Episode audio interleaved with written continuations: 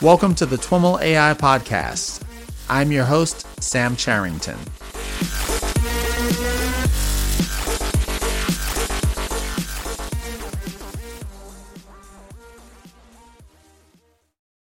All right, everyone. I am on the line with Larry Matthews. Larry is a senior research scientist at JPL and head of the computer vision group there within the mobility and robotic systems section, as well as an adjunct professor in computer science at the University of Southern California. Larry, welcome to This Week in Machine Learning and AI.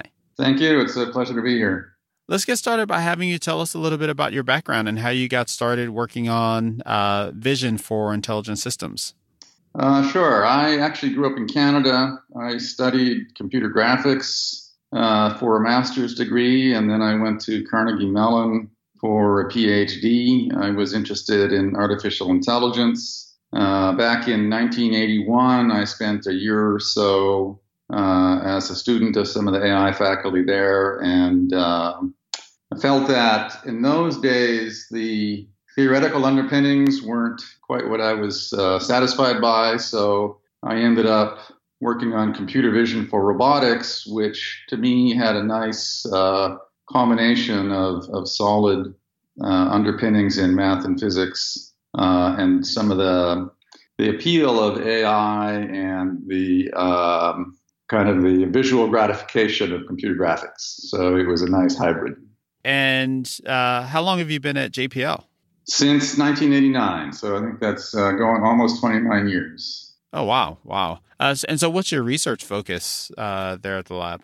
Uh, I've been working on computer vision for autonomous navigation of unmanned vehicles. Uh, that's been our main focus the whole time. The you know specific activities have shifted. I started working on autonomous navigation of ground vehicles, and pretty much the whole time I've been here, I've you know, spend roughly half time working on NASA related projects and half time working on non NASA projects. And uh, most of our funding here comes from government sources. So the non NASA work has been mostly places like DARPA and the Army Research Lab. Uh, so I worked on ground vehicles. Uh, then I uh, started trying to address uh, landers and orbiters on the NASA side and I always try to complement what we do on the NASA side with related things on the non NASA side. So in the early 2000s, I started working on vision for drones. Along the way, we, have done work on vision for autonomous navigation. So those have been my main activities. Awesome. And you recently returned from the CVPR conference in Salt Lake City, where you presented as part of a workshop on visual odometry and computer vision based on location clues. That was the, the title of the workshop. Can you uh, parse that out for us? And, and, you know, what is visual odometry and, and what's the role of the location cues and all that? So, visual odometry is a technique used to estimate the motion of a camera. Uh, usually, that camera is attached to something else you care about. So, in my business, that's usually a camera on the robot. So, you're using the camera to track nearby features in the environment to estimate the incremental motion of the vehicle. And so, it's called visual odometry as an analogy to more traditional forms of odometry based on integrating wheel encoders. So, it's a visual dead reckoning um, and the part about location clues, um, so visual odometry integrates forward from some starting point and it drifts.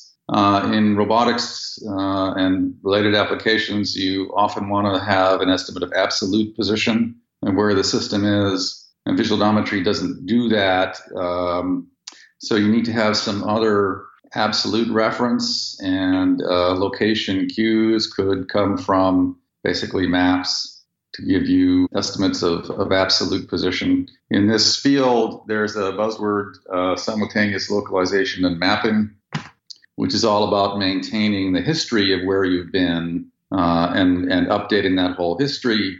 And if you should double back and see places you've been before, that's called loop closure. And then you can improve your estimate of that whole history. And although that that loop closure doesn't necessarily tell you where you are absolutely in the world. It tells you that you know you're back to some place you've been before, which is often just about as important. And how do uh, visual odometry and SLAM relate to, uh, or visual odometry in particular, I guess, uh, how does that relate to pose estimation? So, pose estimation, pose refers to the six degree of freedom position and orientation of, of a system, so the camera. So, visual odometry is estimating the pose of the camera relative to some previous reference frame every time you take a picture. Uh, so, pose estimation is basically part of visual odometry. And so your talk was on uh, vision systems uh, for planetary landers. Can you walk us through the focus of your talk? Sure. Um, in planetary landers, so by planetary, we're referring to a lot of our work at JPL has been focused on landing on Mars. Uh, we did some work in the last decade on techniques uh, for precision landing and landing hazard avoidance on the moon. Uh, and now we're uh, we're working to extend these techniques to be applicable to other places like Jupiter's moon, Europa, Saturn's moon, Titan, um, comets and asteroids. Uh, so in landing, you want to, there's kind of a progression of capabilities that we worked on. So you want to have a good estimate of the terrain relative velocity. So, in particular, you know, the vertical velocity and then the horizontal velocity, those have to be within strict limits at touchdown or you have a failed landing. That doesn't tell you where you are, it tells you what your velocity is. Uh, next, next step is you'd like to know where you are. Um, so that's the precision landing part. For that, you need you know, I was saying earlier, visual odometry doesn't tell you in absolute terms where you are. Uh, for precision landing on planetary bodies, we want to know in absolute terms where we are. So we have to have some external reference. Uh, what has been the most uh, approachable, uh, often we have orbiters that take high resolution imagery from orbit of places that we want to land. And so we've been developing algorithms that will use a down looking camera on the spacecraft as it gets close to the surface to take pictures, and then we register those pictures with the orbital imagery to get position updates. Uh, and we can use visual odometry as part of that to track features with this camera during descent to improve the velocity knowledge. Uh, so that complements the, the map registration to give us position knowledge. Uh, and then for places like Mars, where we've got really, really good orbital imagery, so uh, resolution of pixels on the ground of 25 to 30 centimeters per pixel, which is good in this business. We can see almost all of the landing hazards from orbit before the, the lander ever gets there. So we don't really have to do onboard landing hazard detection for Mars, at least not, not anything we needed to do so far, because we can map the hazards before we get there, and then we just, as long as we know where we are during descent, we can plan a trajectory to a landing site that we already know is fairly safe. Uh, for other places that we want to go that aren't as well mapped, we will need uh, onboard landing hazard detection. So this was germane to the, the focus of the workshop because localization, uh, visual odometry are, are important in planetary landers, and that was the theme of the workshop. How long have we been using uh, vision-based systems in, you know, as part of our approach to trying to land things on on other planets? So the first use of vision in real time in landing was in the Mars Exploration Rover mission. So that put the rover, two rovers on Mars in uh, basically January of 2004. Those rovers were called Spirit and Opportunity. So we had a, a system on that. So the, those rovers landed with airbags, which were deployed after a, a parachute phase. So we put a system on that mission that estimated horizontal velocity in the last two kilometers of descent to the surface so that that velocity knowledge could be used as part of retro rocket firing logic to reduce the horizontal velocity to make sure that we didn't burst the airbags. We used airbags for the Mars Pathfinder mission in 1997 very successfully without these techniques, but the rovers by 2003 2004 were quite a bit heavier uh, and we learned some things about the winds on Mars that we didn't know before that gave us some concerns.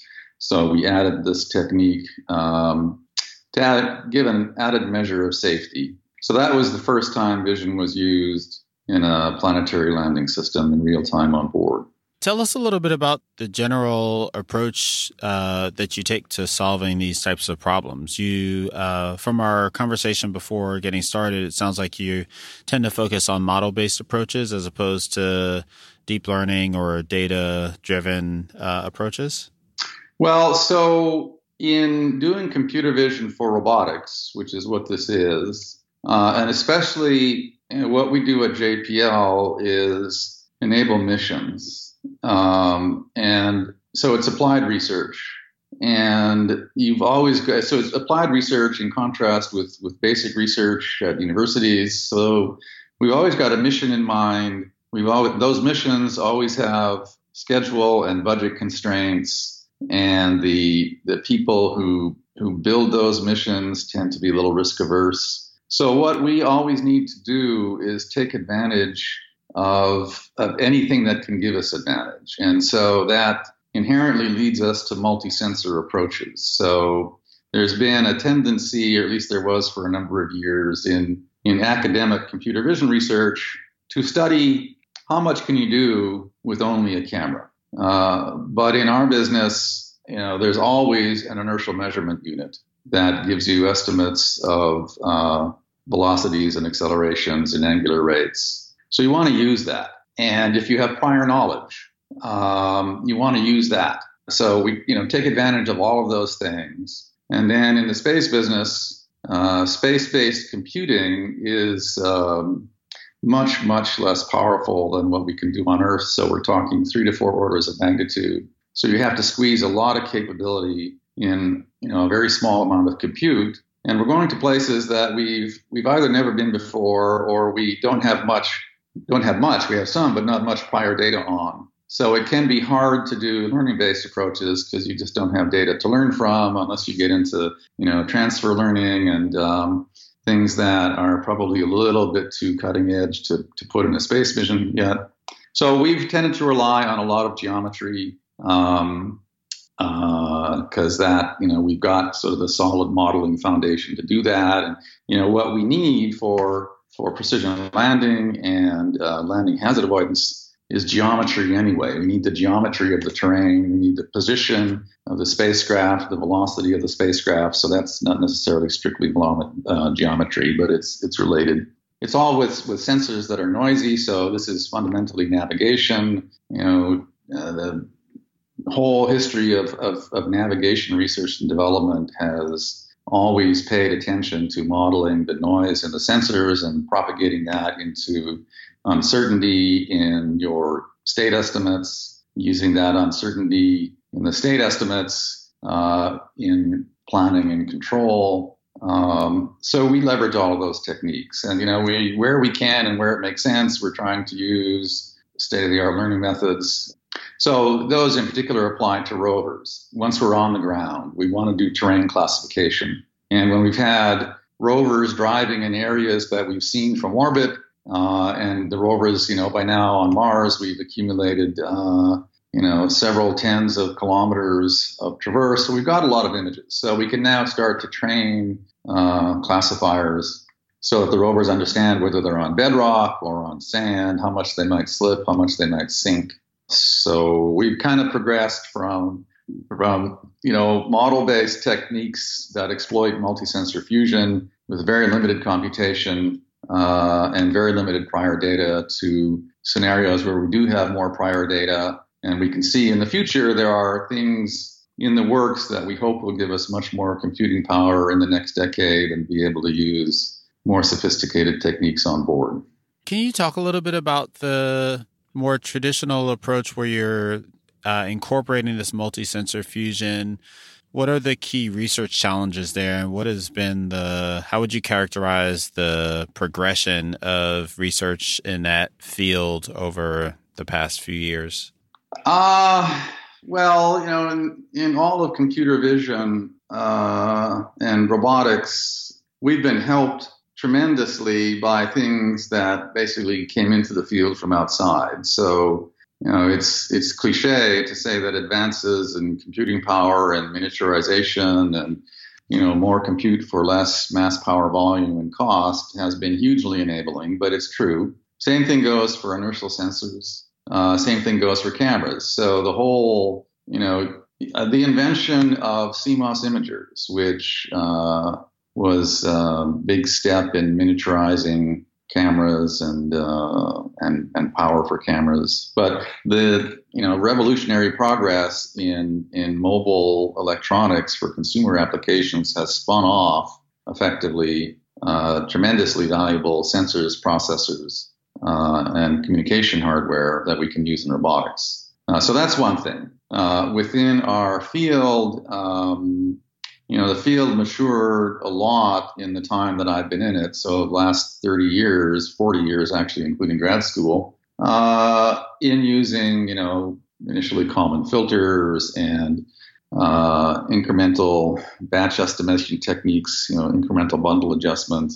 Um, so the whole uh, simultaneous localization, localization and mapping, or, or SLAM, uh, literature has developed over the last 35 years or so, uh, 3D perception has gone from, you know, being hardly possible in the uh, early 80s to being, um, you know, routine now. So progress in, in algorithms for stereo vision that actually work and that are affordable, progress in other 3D sensors, uh, LiDAR in particular, uh, being small and compact and affordable. Uh, that's made a huge difference. So, in what I do for planetary exploration, there's not a lot of object recognition per se, but uh, that's really where one of the most important uh, research thrusts these days is in applications on Earth. And so that's an area where people tried more model based methods for years, and uh, that's all becoming very learning based. So the deep learning revolution is having a big impact on how people approach those problems. You mentioned uh, stereo perception and the use of, I guess, image based approaches to stereo perception as opposed to uh, point clouds like LiDAR. Can you talk a little bit about that, that process and how that works? I haven't thought too much about that or come across and, and kind of curious about that. Okay. So I was referring to, uh, let me call it 3D perception. So 3D perception gives you a point cloud. LIDARs do that.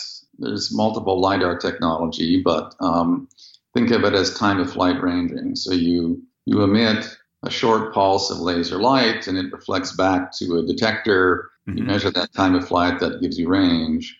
Stereo vision gives you a point cloud by using two cameras and you know the relative positions of those two cameras. And if you can find the same, the image of the same object in both of those cameras, then you can triangulate where that object is in three dimensions. So it's it's just like surveyors, where surveyors you know look at the same point in the world from different locations, and then they can triangulate where that point is. You do that in stereo vision by having two cameras and software that for every pixel in, let's say, the left image, you find in the right image the pixel that has the projection of the same object in the world. And so if you do that at every pixel, then you build up what we call a depth map and you triangulate, uh, and that gives you a point cloud that is um, essentially uh, the same kind of data you get from LiDAR. Uh, it's got different noise characteristics. Um, there are strengths and weaknesses for each approach but they're both methods to give you point clouds. Okay,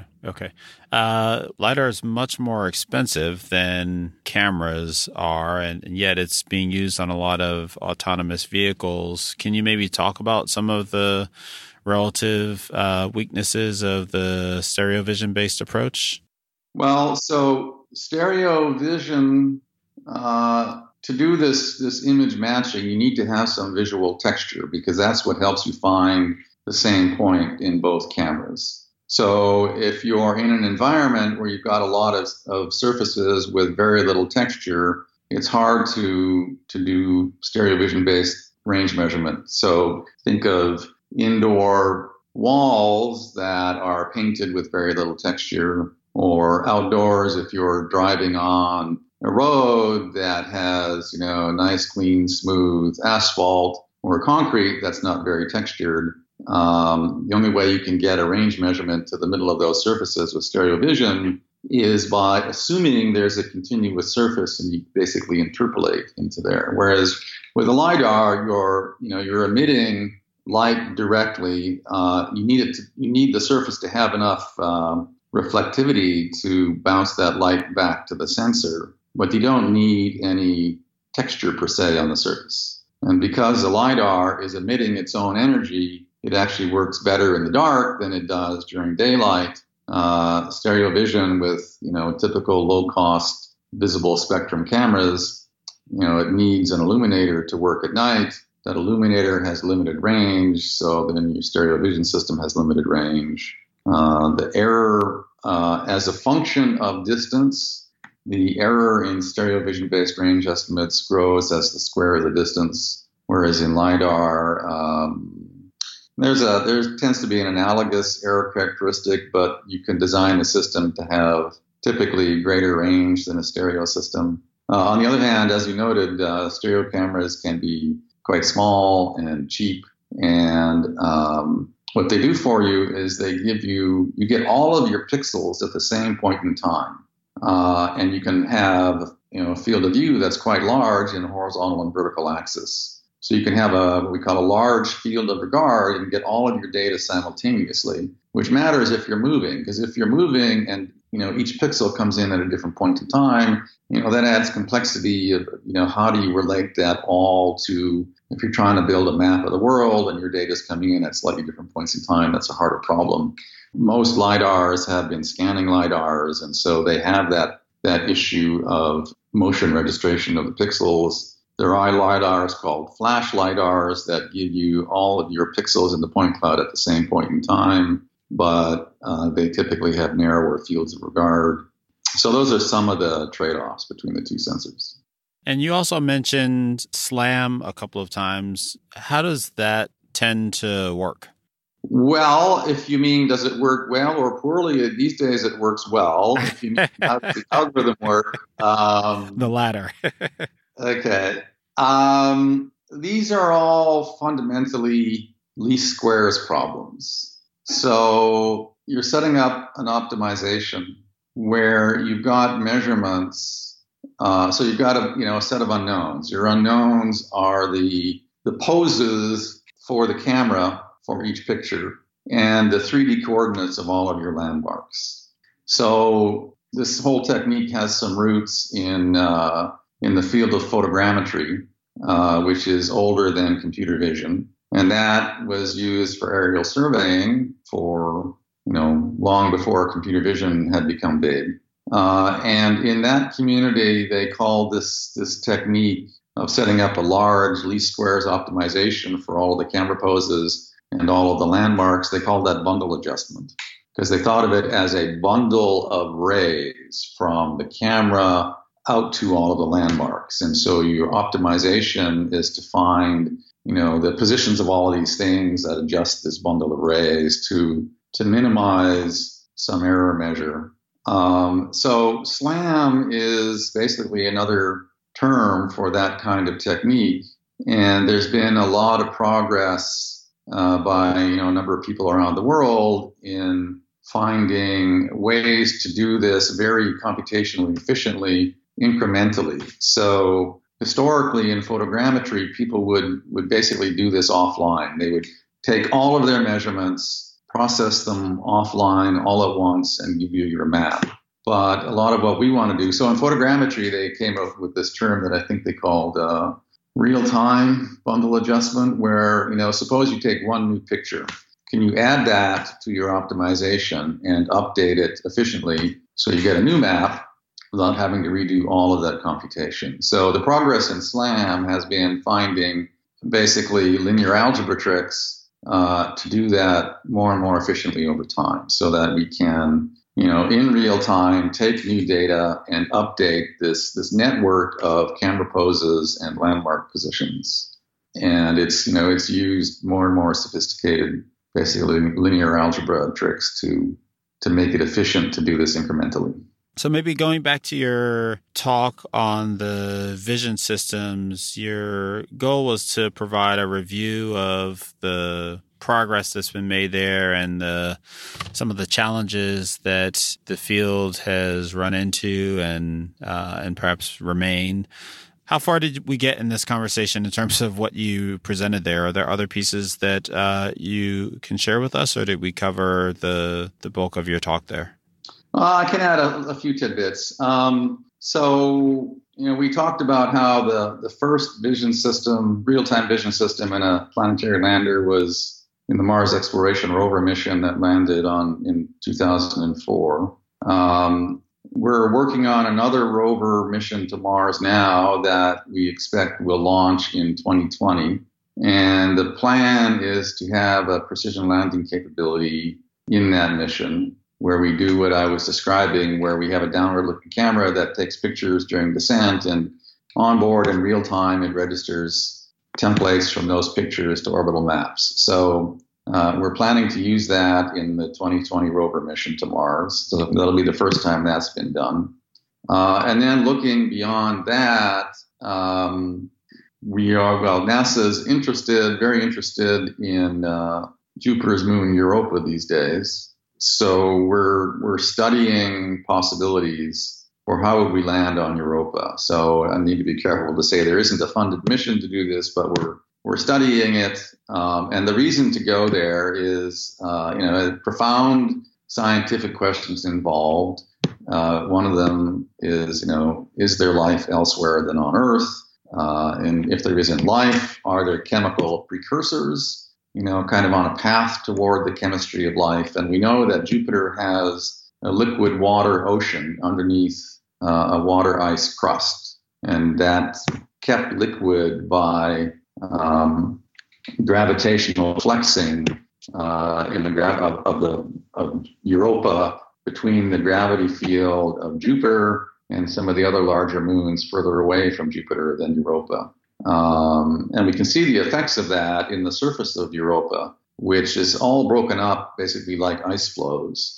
Um, so the, the question is, you know, in that liquid water ocean inside of Europa, could there be chemical processes that are related to the chemical processes of life, or maybe even uh, microbial life? And that's all very speculative, but um, we know that one of Saturn's moons uh, Enceladus, it's a fairly small moon. I think it's about 500 kil- kilometers in diameter.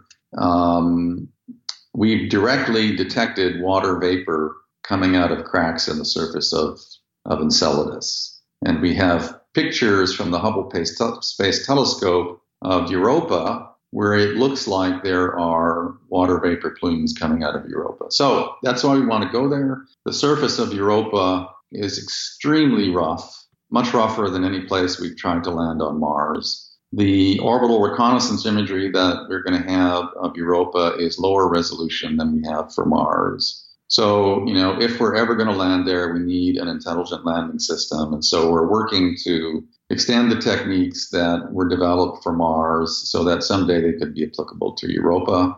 Um, you know, elsewhere in the outer solar system, uh, we know there are other places that have liquid water oceans inside moons. Uh, Saturn's moon Titan is one of those. Titan is, is unique in the solar system outside of Earth in that there there's a lot of, of organic molecules on the surface of Titan. Uh, the surface of Titan is 94 Kelvin, so it's really, really cold. Uh, and there are lakes and seas of liquid methane. Uh, so between those organic molecules on the surface and the liquid water ocean inside, if if that liquid water ever came in contact with all the organics, there's a lot of potential interesting chemistry that could happen that could build up more and more complex organic molecules. And that might teach us some things uh, ultimately about biology.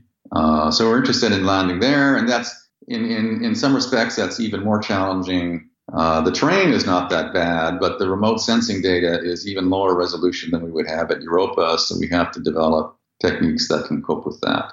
Um, and then someday, you know, we have also interests in, in Venus. Um, you know, there have been landers on Venus. The Soviets put landers on Venus, uh, but they went to some of the most benign terrain there. So to go to more challenging areas on Venus is going to be hard. You know, Venus has the densest atmosphere in the solar system by far, and the hottest temperatures on the surface by far, and it's got a very opaque cloud layer. So, a very hard navigation problem on Venus, and we don't know how to solve that yet.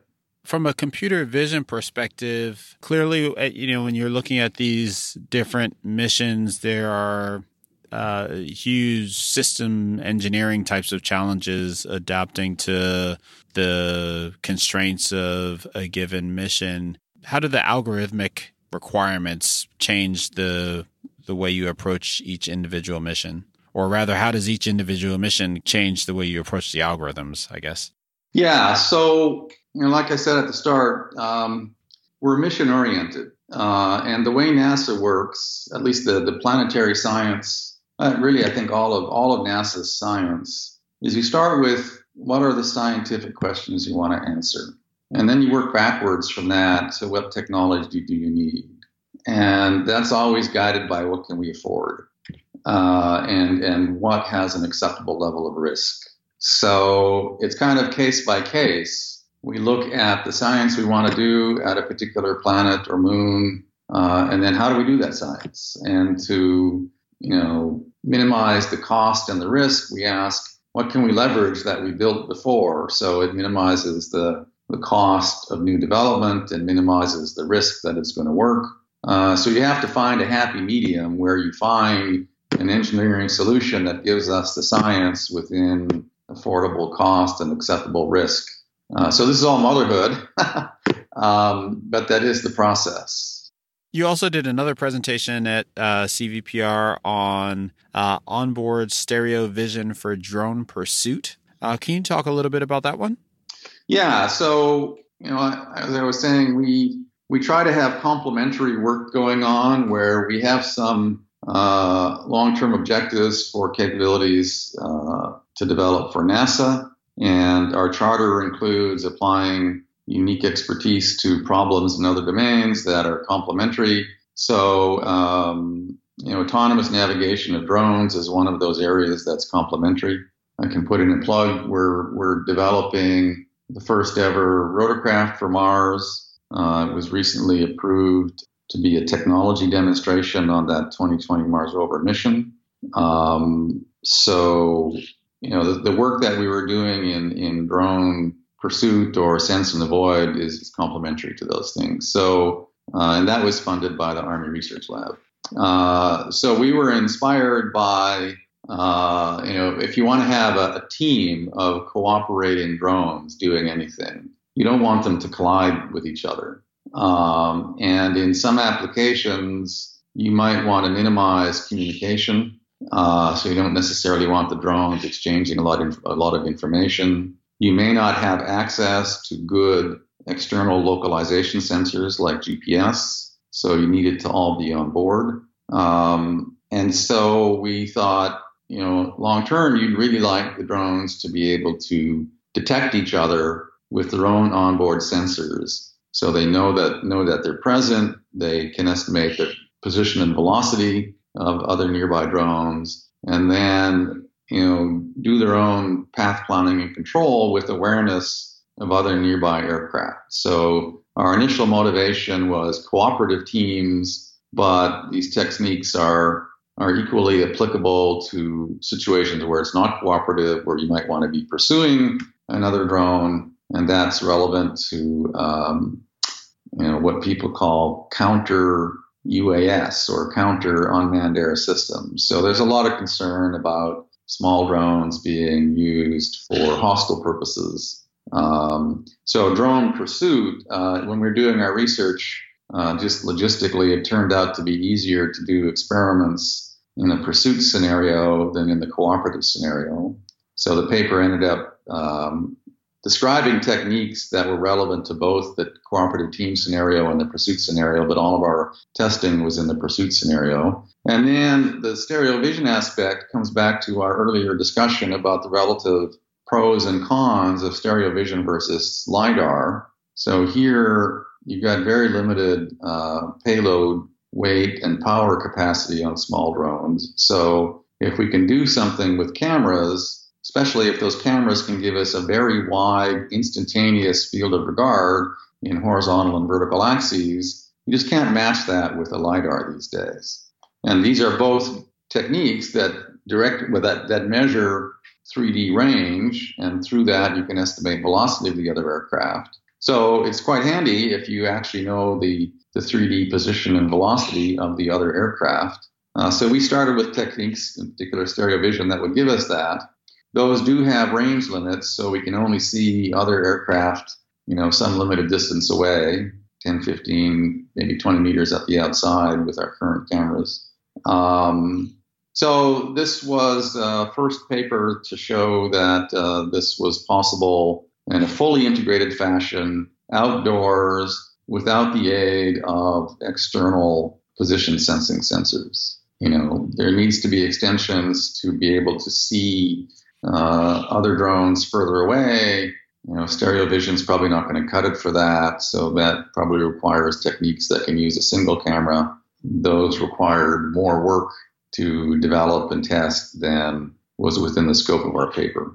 Uh, and from the algorithmic perspective, is the system used here uh, primarily a composition of some of the things that we've already talked about, or are there other techniques uh, that uh, are, are, specific to this system that uh, might be interesting to explore?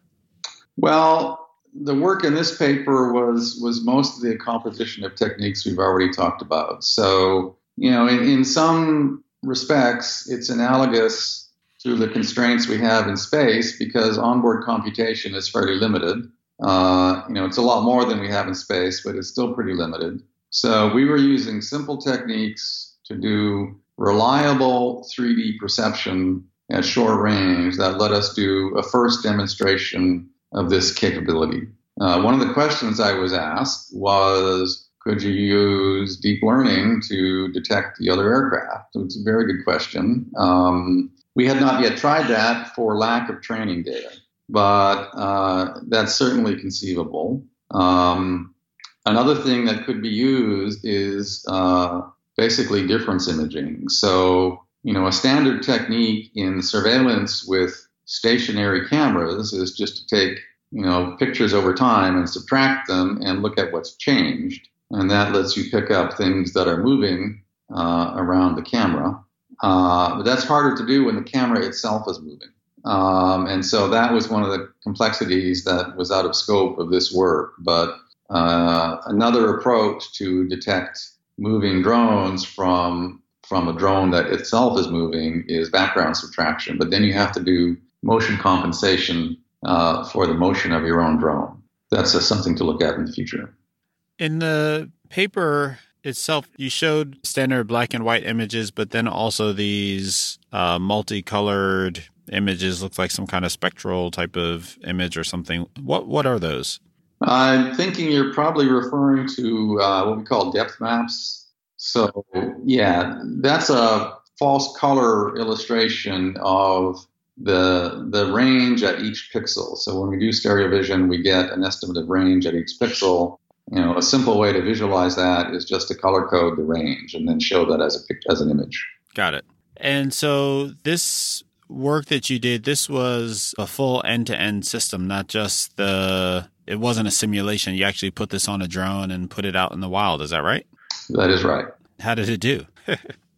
well, it did quite well. Um, we tested it you know, on the campus of, of JPL and on the campus of one of our sponsors. Um, you know, this problem is a lot easier if the other drone you're looking at is silhouetted against the sky. Then it's actually a very easy problem. So it's much harder if the other drone you're looking at is seen against what we call background clutter. So, you know, if it's at if it's below the horizon, essentially. So if you're seeing it against trees or buildings or ground, and that changes over time. Uh, it becomes much harder if you look toward the sun because the you know sun causes all sorts of glare artifacts in the image. Uh, and we found that um, a key advantage of our technique is that it's pretty robust to those issues because the fact that we're using 3D perception means as long as the drone is within range, we're not fooled by background clutter because we can segment that 3D object from the background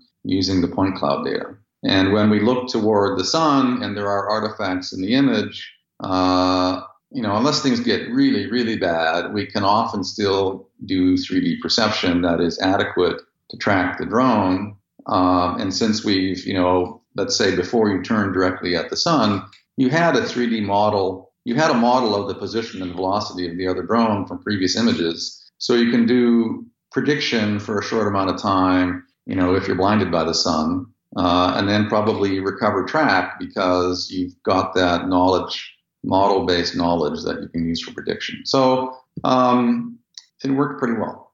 And how do you measure the performance of the system? Do you kind of go through after the fact and measure maybe distance from where the drone thought the thing it was supposed to be following was and, you know, um, compare that to some error function? Or is there some automated way that you're able to to measure performance?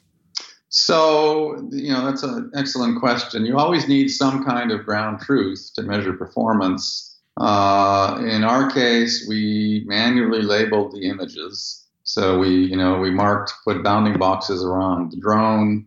Another way to do it would be if we had, you know, an external sensor that told us where everything is. So if we had GPS, for example, on both aircraft, uh, you could use that to give position knowledge and uh, in this case, I think we relied on manual labeling. We didn't have the sensor infrastructure finished to do that all with GPS. Um, but that would help automate things. Well, great, Larry. This was a really interesting, uh, really interesting conversation. I appreciate you taking the time to share with us what you're working on. Well, thank you for the time to talk about it. I appreciate that. Thanks. All right, everyone, that's our show for today. For more information on Larry or any of the topics covered in this episode, head over to twimlai.com slash talk slash 170. If you're a fan of the pod, we'd like to encourage you to pop open your Apple or Google podcast app and leave us a five-star rating and review. Your reviews go a long way in helping new listeners find the show. As always, thanks so much for listening and catch you next time.